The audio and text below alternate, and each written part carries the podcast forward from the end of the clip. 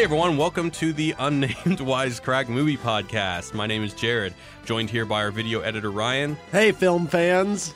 and one of Wisecrack's writers and researchers, Austin Schmidt. Hey, hey. So, this is the third episode of the Wisecrack Movie Podcast. We started off with two very dense, uh, pretty uh, good art house movies that uh, would definitely had a lot to break down. We started with Mother and Drive, and today we're breaking down a slightly different kind of movie. We are doing Boss Baby, directed by Tom McGrath. And I also think that this is the first time that we're watching a movie that all of us had not seen before deciding to do this podcast. Is that, Yeah. is that I know that's right for Ryan. Is that right for you, Austin? That's 100% right for me. And I actually want to know whose idea was it that we do Boss Baby? Uh, so I wanted to do some. I wanted to have a variety. Yeah, why did I watch this? I had. I wanted to have a variety of things, you know, to see, you know, just to see what kind of stuff we come upon, or you know, does the does our chemistry work best when we're talking about different kind of stuff. And uh, one of the one of our writers, AJ, was like, "Dude, this movie Boss Baby is bizarre." And I was like, "It is." He's like, "Yeah. Like if I summarized the plot to you, you wouldn't believe me." And I was like. Okay, well that sounds too good not to not to dive in. So, even though people have already been pretty clear about what they thought about the movie, I do want to get some first reactions. So wait, wait, real quick. So, so this is AJ's fault, is what we're saying. AJ. Okay, then real quick, yeah, I just have to say, hey, hey, AJ, if you're listening, hey, fuck you, AJ. All right. Well, let's start with Austin then. Austin, give us your uh, your reactions to this film, if I may call it that. So I, uh, it's it's not sat well with me since the viewing. I actually, uh, when I first was watching it, I was kind of like, okay, you know, there's got the typical mix of like humor and kid or I mean, adult humor and kid humor so that everyone can watch this. And then i also i had to look up and see how much money it made and it made a half a billion dollars. So i was like okay so this was popular at least even though like Yeah. the rotten tomato score is pretty poor but um, anyway so critics didn't love it but audiences did so then i was thinking about it from within that framework and so when i first was watching it i was like my god this movie is batshit crazy so in a sense i'm like man super creative super creative interesting idea but then it just struck me how dark and subversive this film Yes, is. yes. And all I all I could think about today was how gross and subversive and dangerous this fucking movie is. And Yes. I, yes. See, this is why we're doing it. oh my god, I find this movie to be horrible. And uh, Wow. yeah. Yes, yeah, yeah, yes, yeah. yes. I See, mean, you just got me so excited because this is this is this is why this that that's the kind of reaction that, that I was hoping. Um, Ryan, before you before you start, I was a little bit, you know, I mean, Ryan and I, I've I've known Ryan for a, a while now, and uh, a lot of our friendship has been based on movies, or at least that was the origin of our friendship. So I watched this and I was like, man, I don't know if Ryan's gonna love this or hate this. But anyway, so Ryan, I won't put words in your mouth. Take it away. well, I- I honestly had a mixture of both, believe it Okay. or not. Uh, uh, what I would say is that the first act of this movie is awesome kind of. Like uh there's some the the setup is insane. Like you like you said if you said it you would if you told someone they would not believe you. Um and the jokes were funny. Like i actually was laughing but then it just quickly devolved. After pretty much the the pretty awesome setup then it very quickly devolved into a just very shitty kids movie that was painfully unfunny and Mhm. all the tropes and then it and then like the climax of the movie happens and then like another 20 minutes goes on you know there's like I'm like, what the fuck? Uh, uh, at, at a minute, uh, yeah, like an hour fifteen. I'm like, how could there possibly be 20 more minutes in this movie? But yeah, it was a long 90 minutes for me. it was a nine. it was, yeah. it was a uh, 90 minutes and seven minutes. So 97, 97 minutes. All right. So let me let me uh, for for those people who have not seen the movie or seen the movie recently, I'm going to go through a quick recap before we start breaking down what we. Oh, you know what? Actually, I didn't say what I thought about the movie. Oh, before yeah. we get into the recap, I don't know what to think. I honestly was just beside myself and kind of to Austin's point, I was like, "Oh yeah, this is creative and it's bizarre. Is that a good thing?" Am I in? Because like I was just blown away, just couldn't believe what I was seeing, and I don't really watch a lot of kids movies that isn't Pixar, Yeah. so I don't have a lot to compare it to. But I did think that the animation was pretty good and funny. And and actually, when I thought about the hours of painstaking work it took to sell some of these jokes, like. I just had to believe that the animators were like, "Wait, what am I animating right now?" You know, but but, but they, they they put their heart and soul into I, it. I, I did not. Uh, I'm very curious to see why Austin thinks it's such a per, perverse. Uh, I I didn't get that impression at all. All right. All the right, well, let me just go through the recap first. So, youngster Tim Templeton has a perfect family life as an only child until one day his father asks, How would you like a baby brother? Cut to a celestial corporation where babies come off an assembly line and are filtered to either be paired with a family or become of Baby Corp management. We follow Boss Baby as he gets sent to management and ultimately arrives in a taxi at Tim's front door. And Tim's parents introduce him as his new baby brother, seemingly not concerned at all with the fact that he has a suit and a briefcase. Tim is jealous of the attention the new baby is getting and confused as to why the baby is wearing a suit. Tim decides to investigate and discovers that not only can the baby talk, but he's been sent here to take down Puppy Co., which is on the brink of a scientific breakthrough in cute puppy technology that will plummet babies' market share of love. If, if Boss Baby succeeds, he'll become a corporate rock star baby like his idol, super colossal big fat Boss Baby, complete with his own corner office. So motivated to get him out of his life, Tim- and and his own potty, and his own potty, Golden Potty. Golden potty. Motivated to get him out of his life, Tim teams up with Boss Baby to infiltrate Puppy Co., where they discover that the CEO, Francis Francis, is none other than super colossal big fat Boss Baby, all grown up, creating a new forever puppy to spite Baby Corp, who replaced him after the baby formula keeping him young stopped working. With this new puppy, no one will ever want a baby again. So Boss Baby and Tim make it to the Las Vegas unveiling of the Forever Puppy and successfully stop Puppy Co. from launching a puppy into every country in the world simultaneously with a rocket and save Tim's parents. Boss Baby gets his dream promotion at Baby Corp for stopping Puppy Co., but both Tim and Boss Baby grow lonely without each other, so Tim sends Boss Baby a package full of beads that represent love, making Boss Baby decide to resign, sabotage the project he's leaving, and go be a real baby with Tim and his family. then, this is my favorite part. Then it turns out the whole movie is a story that old Tim is telling his daughter, who asks him, Is that a true story, Daddy? And he just says, Well, sweetie, that's how I remember it. so then, grown up Boss Baby joins them as they look on Tim's new baby, a girl in a suit and tie. End of film.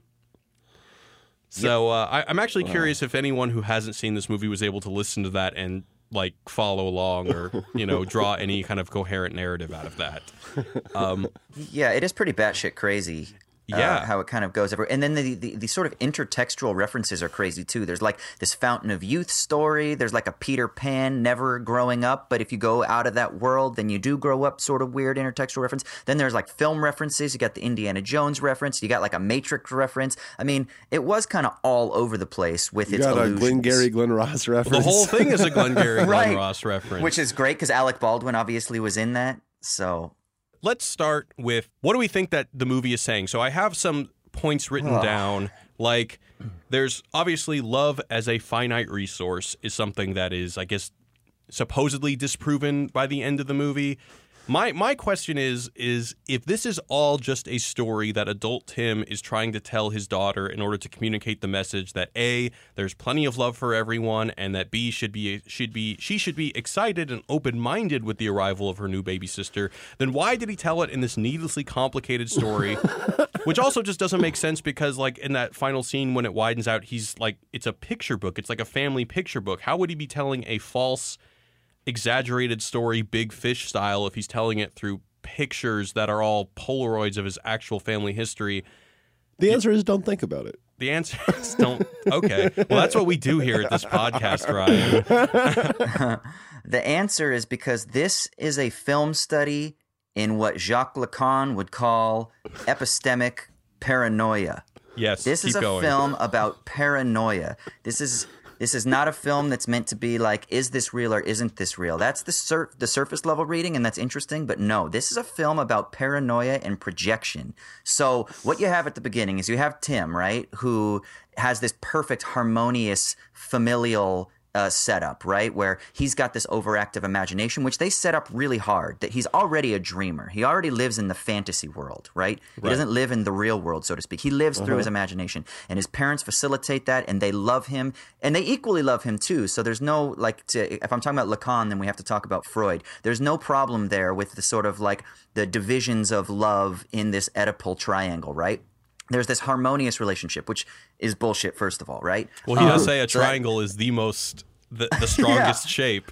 right, right. So that's that's that's problem one. But um, what it ends up turning into is that you have this harmonious relationship that gets disrupted because, like you said, Jared, there isn't enough love when this new baby comes along, right? So the boy then, Tim, feels this paranoia because the objects of his desire, which are his parents, are no longer able to be reached. They're no longer able to satisfy. So what does he have to do? He has to project his own paranoia that this baby is like this infiltrating spy sent from this Illuminati corporation to come in and disrupt the family relationship by selling puppy love and displacing human beings in favor of nature. So what he does is he projects his paranoia onto this baby and he creates this entire fantastic scenario. The whole movie is paranoia because of scarcity in the face of the object of your desire because you can't get what you want so you project your paranoia onto everything that's it's- what this fucking movie is Yeah, because I mean, because Duh. especially since, especially since at the end, like, yeah, once again, this is all something that's just coming right out of Tim's mind. This is a story that he tells himself to, I guess, make sense of his real life baby brother coming and, I guess, you know, throwing his world into a crisis. But yeah, I mean. We have to Yeah, look it's a at the projection. details Why here. does- Yeah, it's it, we like because it's he fair. feels he feels he feels the inadequacies. So then, what does he have to do? He has to project his inadequacies onto his family or onto the baby. So you're always looking outside of yourself rather than realizing the trauma with the trauma of the felt loss within yourself. Well, so does that mean that none of this, none of the corporate, the trip to the corporation ever happened? No, Well, it's that- all yeah. fantasy. It's all paranoia.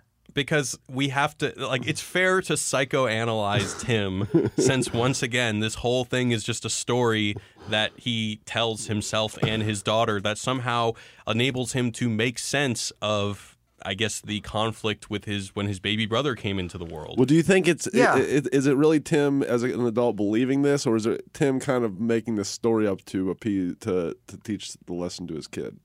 It's a That's really even round that's a really roundabout way to get that message. I mean, that's like a very simple message like hey, I there's know enough love he's for a everybody. fucking sociopath. because he's a fucked up dude. Yeah. that's and that's that's what I think is one of I have two points that I think are subversive. One is because it's selling a really dangerous vision of the family. So, like from a from a psychoanalytic perspective, Freud would argue that the someone's well adjusted if they sort of like cope with and go through the sort of problems that arise in the tensions of the Oedipus complex. Right? That's what being well adjusted is. It's kind of figuring ah fuck, I can't always have the object of my desire, and there's castration, which Lacan takes to be more of a symbolic thing, and it's not like a literal thing. You don't actually get your dick chopped off or something, but it's like someone says no. The authority says no, you can't have the object of your desire. So you have to cope with that. You have to realize that life is filled with that sort of like traumatic disconnect, right? But what this film sells you is that no, you can. Love is infinite, and we can love both of you with all of our hearts. Right. And there's no such thing as lack. And that somehow, and then what I think is even worse, and this is where it feeds into the second point is that actually that there is such a thing as like the pure family unit that is devoid of any sort of external pressures and that all you need are each other and i and i think that there's something lovely about this idea that love binds people and you can do things together but that's kind of a load of horse shit man So is so you're saying that the boss baby was right? Is that there, love is like a business and that there is a finite market share of love? Well, Prove uh, what. I would say is that Tim is right. His paranoia, he's he's actually and this is where I think this is where the ideology comes in. At the end they sort of make it like, "Oh, it was just a story. It was just his imagination, his overactive imagination, or it's just a story that he's telling." When in reality, his paranoia is actually the right position to hold.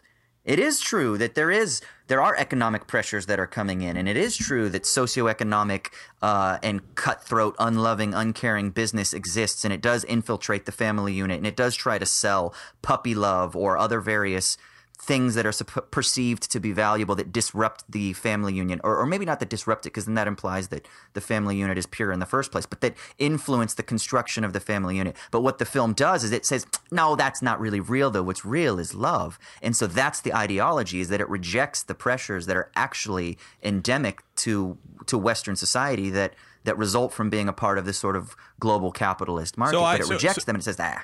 So if I were to simplify what you're saying, basically, like, and I think that there is a present theme of kind of careerism versus family, and that's kind of Right. clunkily, awkwardly embodied in the boss baby who says things like i'm not a family man. I uh, i belong behind a desk. Or you know in the moment of crisis in the film tim says do you even care. My parents are in danger. And he says of course i care. Baby corp will go out of business. And then he's like and then tim's like oh that's all you ever talk about. You don't know what it's like to be part of a family and then boss baby says and you don't know what it's like to have a job so um Yeah. and, uh, oh, oh, and then the best part is uh, then Tim says, "Stop acting like a baby," and he's like, "You're a baby."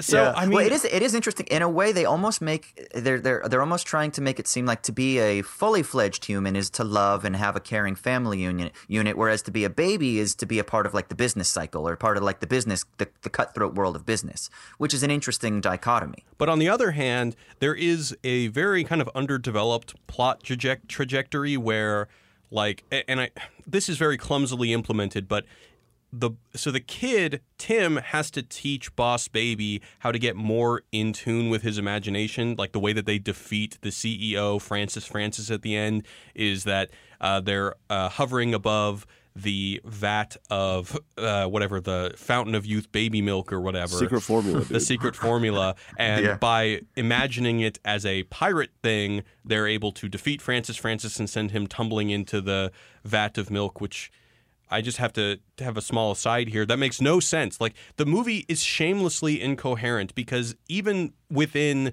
the fantasy setting the whole the, the whole conflict of francis francis was that he became immune to the to the uh, formula because he was lactose intolerant, and then they push him into the pool of this stuff, and he becomes a baby again.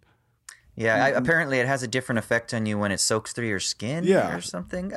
Oh, I don't, I don't know. yeah. Ryan's just like, Duh. "N- duh. It's No, like- okay, so the point it's I like was, so- putting so, drugs in your so, butt. So sorry. The point I was going back exactly. to was that so Tim has to teach Boss Baby, I guess, how to be more of a baby or more of a kid by having an imagination, and then Boss Baby. Uh, there's the point where they're running away from the uh, weird kind of like the babysitter dude. And they're on the bike and the training wheels fall off and then boss baby has to kind of coach him through no you're a real man or like you're you're you're a you can do this without your training wheels. You know it's kind of like a pseudo coming of age thing but it doesn't work because even through that boss baby is using imagination. Once again they they uh, imagine it as some sort of motocross fantasy Right. world in order to get him. So it just doesn't work. But I think at one point it was trying to be like, you know, Boss Baby becomes a little bit more childlike and chill, and and Tim becomes a little bit more of an adult, and there's kind of like this uh, this balance. But I don't think that comes across at all. not not successfully anyway. Right. Um, I mean, it's weird because all those themes are there, right? It's like it's like it's like if you have a a cork board and you like just throw some shit up on it, and all the plot points are up there, and they're like, yeah, that that's a movie. Yeah. Ha- the, we got to valorize the imagination. That's good. Coming of age is important. You know, business people they're cutthroat, but maybe they could learn a little about love. But you know, the, the family unit thing and puppies are you know that is a problem. You know. Be- I don't know. Population rates are going down across the developed world. That's something cool. Right, Let's just peop- fucking throw it. I've got I've got two pup I've got a puppy and no children, so I'm I, I, I'm part of the problem. yeah, exactly. I, I I don't exactly understand though. Like, how how how did the the the the reversal of the baby and Tim not work for you? because Just they briefly? both because basically imagination is the thing that allows both of them to to succeed in both ways. So if it's if the boss baby is trying to teach Tim to be more of an adult or to be more responsible, I guess because we're meant to believe that careerist businessmen are super responsible, he's only doing it in the same way that Tim teaches him to be more childlike. And both basically both of these conflicts are overcome through imagination. It's not like that the boss baby is teaching Tim how to like, you know, write a great memo. Although I guess at the end he does write a letter that is a memo, but I mean that's I, I, am giving the film too much credit to, to suggest that, like, you know, if it was a, a, thing where at the beginning Tim didn't know how to write or he was like falling behind in like his elementary studies mm-hmm. and Boss Baby taught him, you know, the wonders of writing a memo and that enables him to, you know, it inspires him to learn how to read and write better, then maybe I could see some progress there. But basically, I just don't think that anything there's no real if it's careerism versus family once again doing that through the mouthpiece of a baby once with the with a baby saying things like "I'm not a family man. I belong I belong behind a desk." Or my favorite one, "I wasn't born. I was hired." Like it's all it's it's all just kind of nonsensical. And yeah, once again, having a baby, you know, be this kind of uncaring guy who doesn't care about family life, only uh, cares about promotion, getting ahead in Selling, in, in the rat race, closing, just doesn't. It's just nonsensical. Well, I mean, it just seems like so so at like a surface level the immediate things that pop out are like the themes are obviously love in a family unit that there's enough love to go around that when babies come in there's this family disruption but don't worry your parents still love you even though uh, you know they're they got to take this short period of time to devote this attention. But what you can do it's your responsibility kid to adjust yourself and defer your desires and you know play play ball with this new family dynamic which i'm not saying is a terrible thing but it's interesting that there is a sort of like passive aggression in that that it's like okay the baby comes in long, and it's your responsibility tim. You need to you know, take the responsibility to get in line. Like he gets grounded for not treating the baby well. And then it's like, and we're not going to let you out until you can start loving the baby. It's like they're trying to force this on him, right? And so there's these strange themes that come around. And I think when you dig a little deeper, there actually is a really weird subversive ideology that's hiding all of this stuff because it's couching all of these tensions as though they're just a fantasy and that they're just the imagination of this boy that oh don't worry but in reality love conquers all but really the the ideology of business that kind of business is bad and it's cutthroat and it's unloving that's real like that is real and this this idea of disruption in the family that comes along that there's not enough love to go around that is a problem. Not that I'm saying it ought to be, but that's something that needs to be overcome, not something that just is a, a fiction of a person's paranoid imagination, because they're jealous. But no, no, that is an issue that comes along. But what they do is they make it seem like, ah, it's all just part of this funny, oh shuck story that this dad is telling to his daughter. And right. then in reality, it isn't the case because it is the case that that I actually think that Tim's paranoia is completely justified and that that's that's that's what actually makes the film interesting though is that his his paranoia about this weird corrupt corporation not only that where they're making these babies that are coming in to like go on these missions to carry out these things that disrupt the family unit or that save the family unit or whatever the fuck they're doing but also the sort of picture of Puppyco as being this corrupt institution which again gets justified in the end as oh that's just again the paranoia of Tim, but in reality, corporations are corrupt. I mean, not every single being within the corporation is corrupt, but for the majority uh, across the board, large corporations do uh, answer in a cutthroat. It is close, sell, uh, love. Well, is that corrupt though, or is it just not cold and businesslike? I mean, I guess I would I, I would say corrupt, but that's because I'm using a standard that would be opposed to that type of cold business type of mentality um, that you have to do in order to be successful. But but yeah, but that's the point though, is it's selling all of that, the, the cold business mentality, as though it's not problematic because it's all in its heightened caricatured state that it's all just a fantasy. But in reality, that is the business world. So I want to read two lines that I think uh, kind of tie into what we're talking about. So the opening line of the movie is survival of the fittest. It's the law of the jungle. There's always someone trying to take what is yours. How do I know? It almost happened to me. And then hmm. the second line, so that's what Tim says, and I guess that's kind of how he frames this whole thing is that once again, love is like business. Someone is always trying to take away what is yours, and so I mean, I guess saying it's, the, but I guess the, then then the conclusion of the movie is that oh, it's actually not like the jungle because the jungle has finite resources, which whereas love has infinite resources. But then I think the more interesting arc is with Francis Francis when he tells Tim that hey, I'm just like you. The things that I cared about, the baby corp corporation pushed me out when I started getting older and just like your parents are pushing you out with the new boss baby. Yeah. So I think that that, that that's a that's a better corollary than the boy versus the baby because Francis Francis, you know, once again, we see that you know the cutthroat business world uh, expels him and you know comes to really define him and hurt him, and I think that that would probably work as a better parallel. I can't believe I'm talking about Boss Baby like this, but uh, work as a better parallel to um, Tim's struggle. Does that make s- Does yeah. that make sense? Yeah, yeah, yeah. like, and then like again, in the sense that it should have been more about the, his parents k- kicking him out. I think that um, once again, careerism versus family. The family thing mostly makes sense, but the careerism thing doesn't make sense because once again, a baby that I once again like the baby does doesn't even make sense even within the, the like because there's a part where Tim asks the baby, "What about your parents? You didn't have parents." Did you? And then Boss Baby says, Tim, I may look like a baby, but I was born all grown up. And then he said, You never had someone to love you? And then Boss Baby says, Can't miss what you've never had. So hmm. I don't even know what to make of that. So Right. right, but I think, but but I think it's because you're still reading it as though it were real, rather than reading it as the paranoid projection of Tim.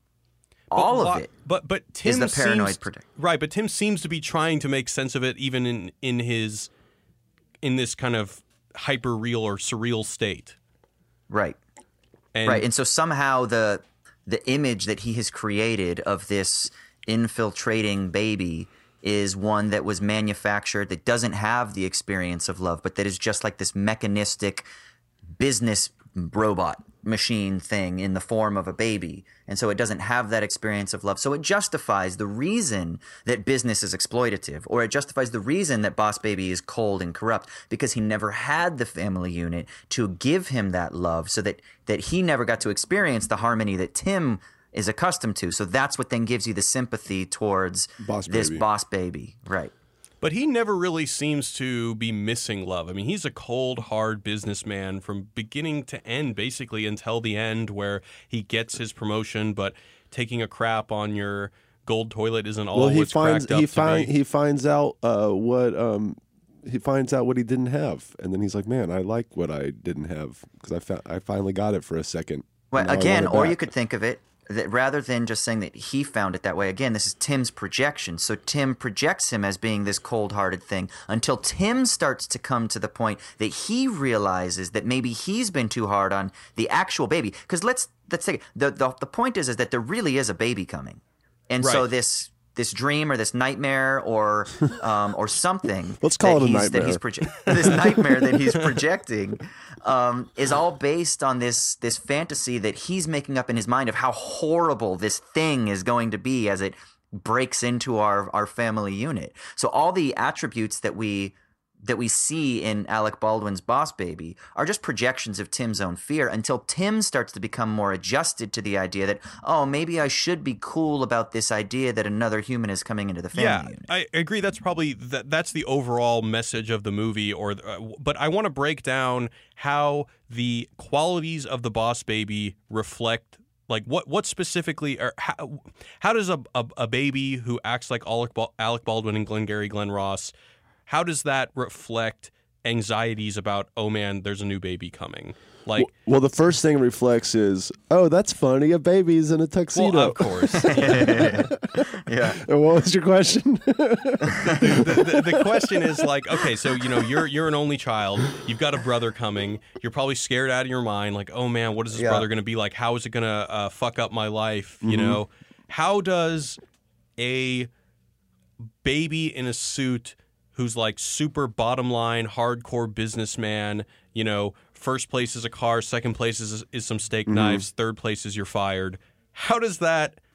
Uh, I- I, I guess I think it all Like- comes down to the- like like in terms. I'm thinking of the person that envisioned writing this movie, right? And and they're saying, okay, uh, let's make this about the anxiety you have. You know, when a when, you know when a kid has a, a, a, No, a I- I little baby brother. But, but then and then and then that whole line at the very beginning in the setup when with the whole uh, the this see this many beads. There's a finite amount of beads. Like just that is the only reason he's a bit he's a he's the boss baby is is Oh, to I explain that you know like like it's it, the So finite love like the if- finite love part Okay, so is so, that. so so Tim is saying I'm scared that there's only a finite amount of love, and what if this new baby is just such a cutthroat capitalist and Exactly. he's so good at getting to the bottom line, he's just going to take all the love because that's what cutthroat business capitalists do is they just they close. Yes. you know, Take and, all. and cookies right. are for closers. and if this new ba- if this new baby just closes on all my parents' love, then fuck, I will have I'm going to be fucked.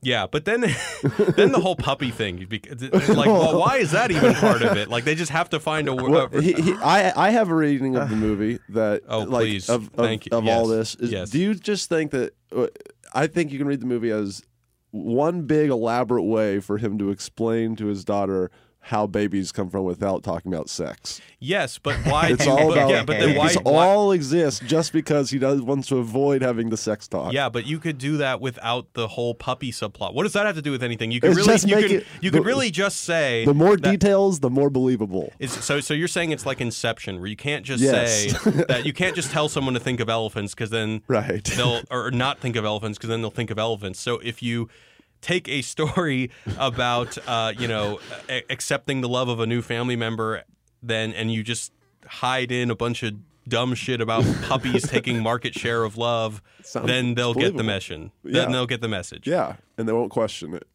Yeah, All and maybe someone thought maybe someone in the writers' room thought they were being really clever. Like, oh man, within the era of Instagram, people are sharing puppy photos and cat videos more than they are babies, and you know, maybe we our priorities are all messed up and we need to strengthen the family. Maybe someone thought they were making like a cultural remark, but I don't know that it works like that.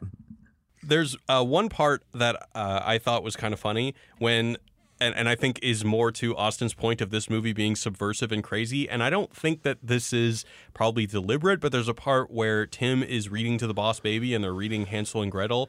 And Boss Baby says, Let me get this straight. This story is about cannibalism and burning people alive. No wonder children are so messed up. and I'm like, mm-hmm. Yeah, like the fucking movie.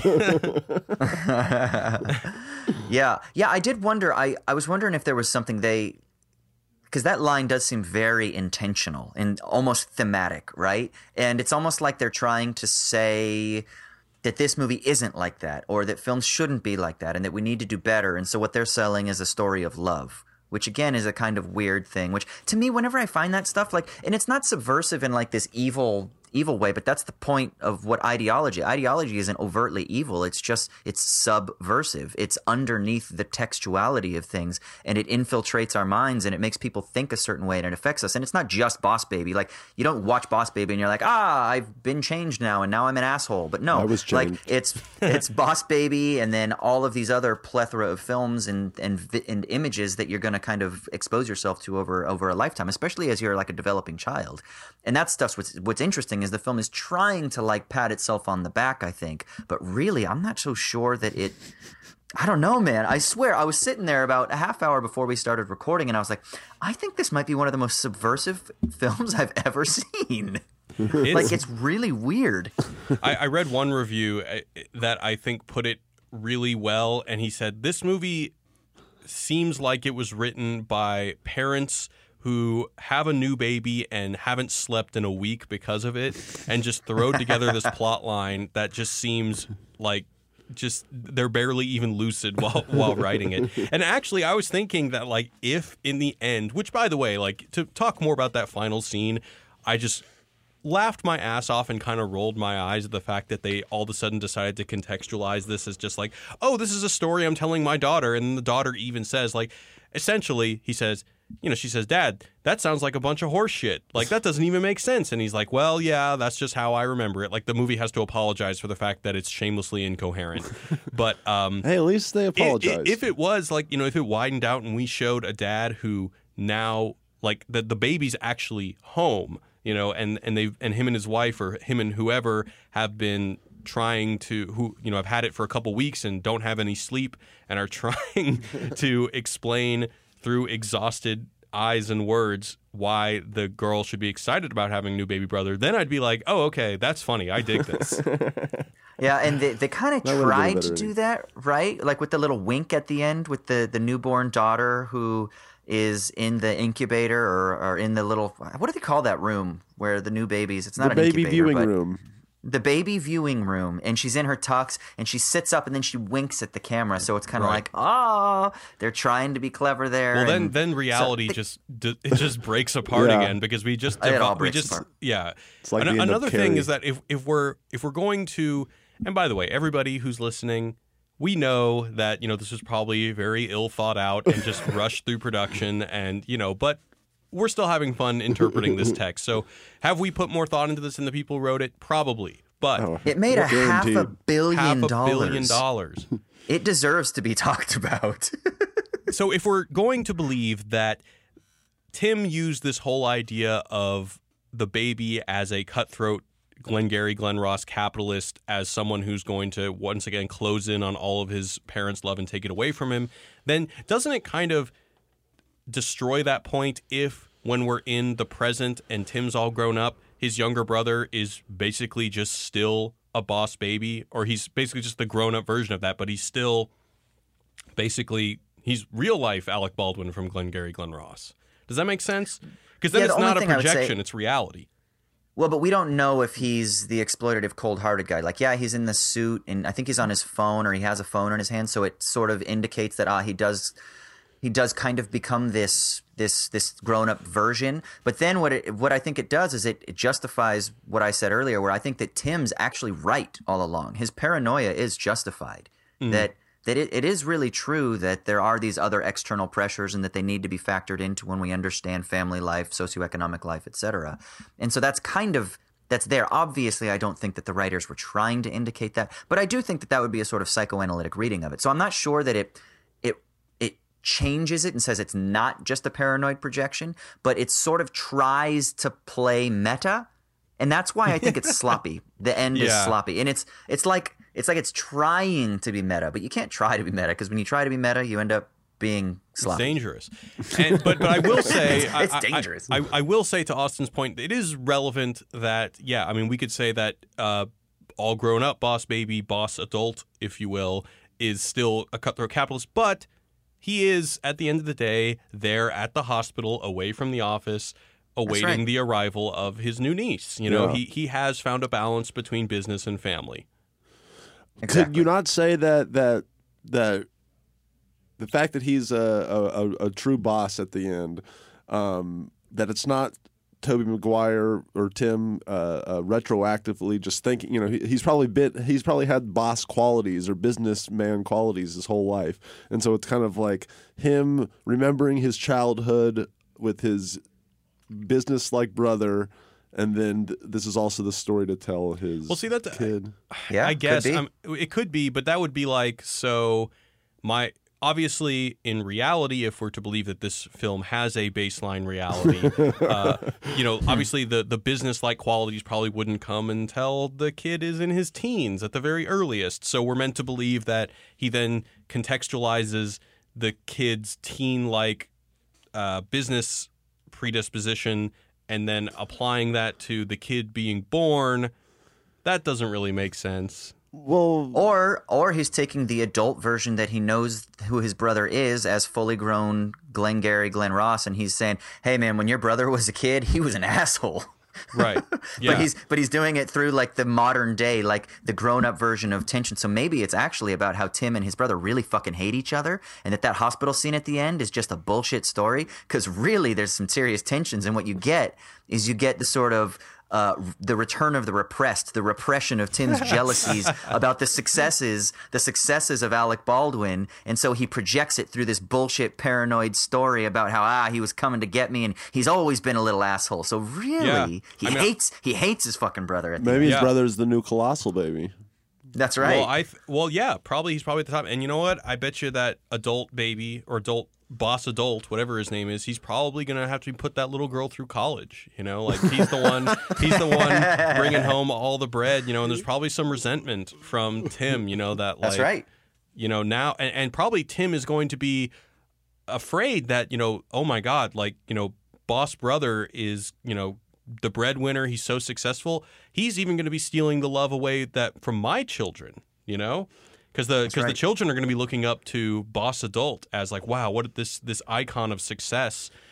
But And- they learn the lesson that there's boundless love. I guess so. Oh, I guess I guess so. God damn. All right, so I want to ask you guys if there are any parts that you found funny that you uh, that you enjoyed. My favorite part in scene was when uh, uh, was when they both were yelling "suck it" at each other with holding out the pacifiers.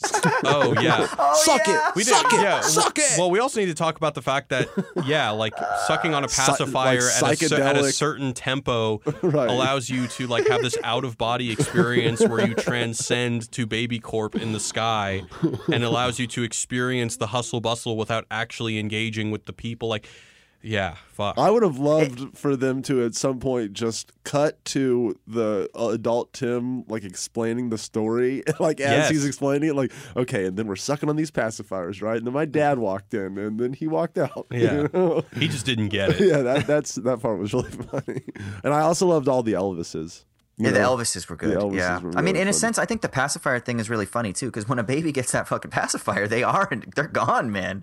they like true. they go into that heightened Yeah, state. So really there is something of kind of funny. Yeah. Yeah, man, I, I need to get myself one of those. so. Uh, I mean, there is something kind of funny about that too. I don't know. I thought I thought that there were there were some cute bits. The animation was good. I mean, Ryan said it at the beginning. The first act, if you'll say, the first third. You know, I was I was relatively interested in the film. I mean, just from a plot perspective, it kind of had my attention, and then it kind of fell apart. I'd say about halfway through, or maybe two thirds through. But um, like the bit when they're when they're at the factory at Baby Corp, and the one baby's obviously the oddball, which I thought was interesting. I was trying to pay attention to that because every other baby you could tell was going to be like manufactured for love, and then I was trying to figure out like what was different about this one. It was just he was facing the wrong way in the assembly line and all this other stuff, and I thought it was funny when they were going to put the pacifier into the baby's mouths, but his butt was sticking up and. Um, and then you're like, oh, okay, that's a cute little cheap laugh, and that's kind of funny. And then there's the bit where they, another bit where they like powder his butt, and he like farts, and a little bit of puff of smoke comes out. And I'm like, okay, that's kind of cute because Yeah. baby butts are cute. Yeah. So, so There was a know, lot of baby cute- butt jokes, you know. A lot of baby butt jokes. Oh, I yeah. bet they killed Yeah. in the theater. Oh yeah, I mean, I like bet- oh, even yeah. even at the end when he's sitting on his golden throne, you know, like the baby butt is particularly jiggly. Yeah. You know, and I felt like, Yeah. uh, yeah, that that that plays well to audiences. You know, i i interestingly enough, the, on Rotten Tomatoes, the uh, the tomato y- y- usually for a movie like this, you know, uh, uh, it's a really low critic score and then a really high audience score. Mm-hmm. But actually, they're both fifty two percent. I don't know what to make. It's of a that. divisive movie. Yeah. Yeah, I, I kind of wish I could talk to a couple of families and say, "Okay, parents, what did you think of this movie?" And then talk to the kids and be like, "What did you think of the movie?" I, I, have like a feeling that this movie baby. Yeah, I have a feeling it played really well to kids because it had like, you know, the pirate, and then they're imagining that they're on the ocean and steering through that when he's learning to ride his bike and he's Half a in the billion dollars don't lie, man. Yeah. I know, Kids man. love the shit out of this movie, obviously. Yeah, well, there were a couple jokes that I actually really laughed at. Uh, one of them was when Boss Baby is dressed up like a puppy and he's trying to go through that doggy door, and he uh, Yeah. he crawls past the security guard, and he just turns to the security guard, and in just a very like nonchalant voice, just goes "arf," you know, like like just Yeah. kind of like a hello. That gotcha? That got me. Um, but also in that same scene, I also loved when Boss Baby's just throwing money around all the time. Like uh, even Yeah. like a, a girl picks him up and he's like, "Oh, cute, a puppy," and then he bites her, and then she goes, "Ow!" and then like this whole stack of money just goes flying into the air, and she goes, "Yay!" I thought that was funny.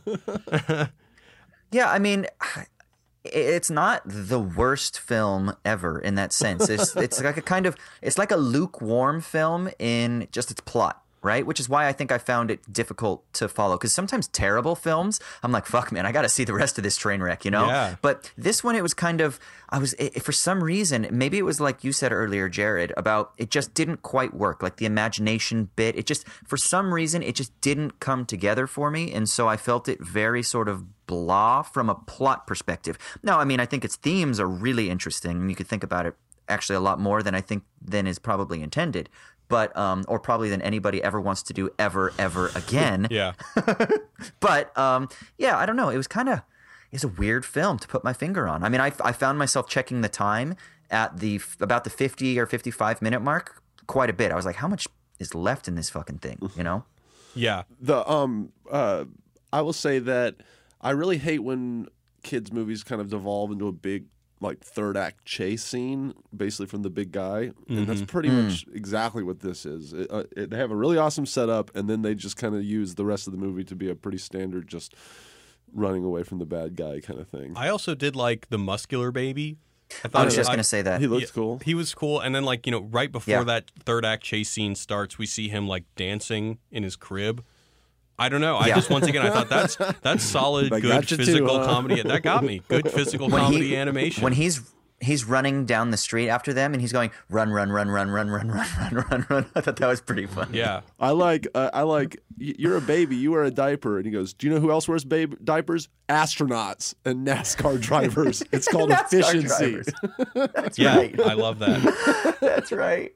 I actually Yeah, I mean- rewatched the Glen- Glengarry Glen Ross scene bef- in preparation for this because someone had told me that there were just like Glengarry Glen Ross jokes all over the place, and really the only one I could see is cookies are for closers. But um, Yeah, and just the fact that Alec Baldwin. Is oh yeah, well I mean yeah, I, I expected it to be more specific. Yeah. Um, and, and- and also, right after the efficiency line, he goes, The average toddler spends 45 hours a year on the potty. I'm the boss. I don't have that kind of time to spare.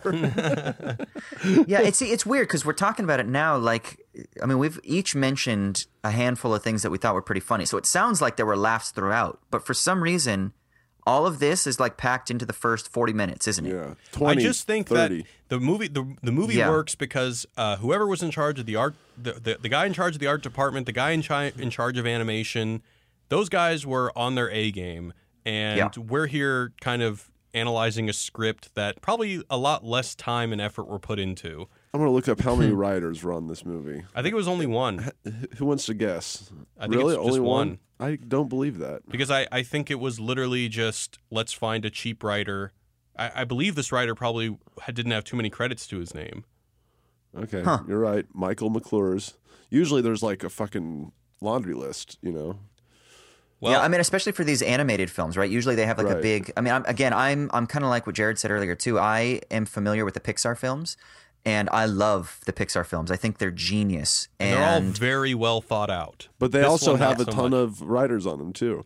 I'm gonna Well, guess. like- Yeah, yeah, but uh, I'm gonna go ahead and guess that there was def- more than one person that wrote, was on this movie, that but they just got credit. Well, we have to distinguish between what happens when Pixar has multiple writers. When Pixar has multiple writers, it's because they have a writer's room full of master storytellers that are all Right. weaving this thing together. But in most times when Hollywood has multiple writers, it's because somebody had a script that was like a crystallization of a good idea, then it gets rewritten by another guy, and then that gets rewritten by another guy, and it's just like And then a someone tons, comes of, in tons and- of cooks in the kitchen that don't even know each other's skills. There's a dialogue rewrite, a dialogue action rewrite, rewrite. action rewrite, yeah, like all that stuff, and it just becomes a hodgepodge of nonsense. I mean, that could be the case with this one, and only like one gets the WGA credit or whatever, but that's Hmm. definitely different than Pixar. Yeah.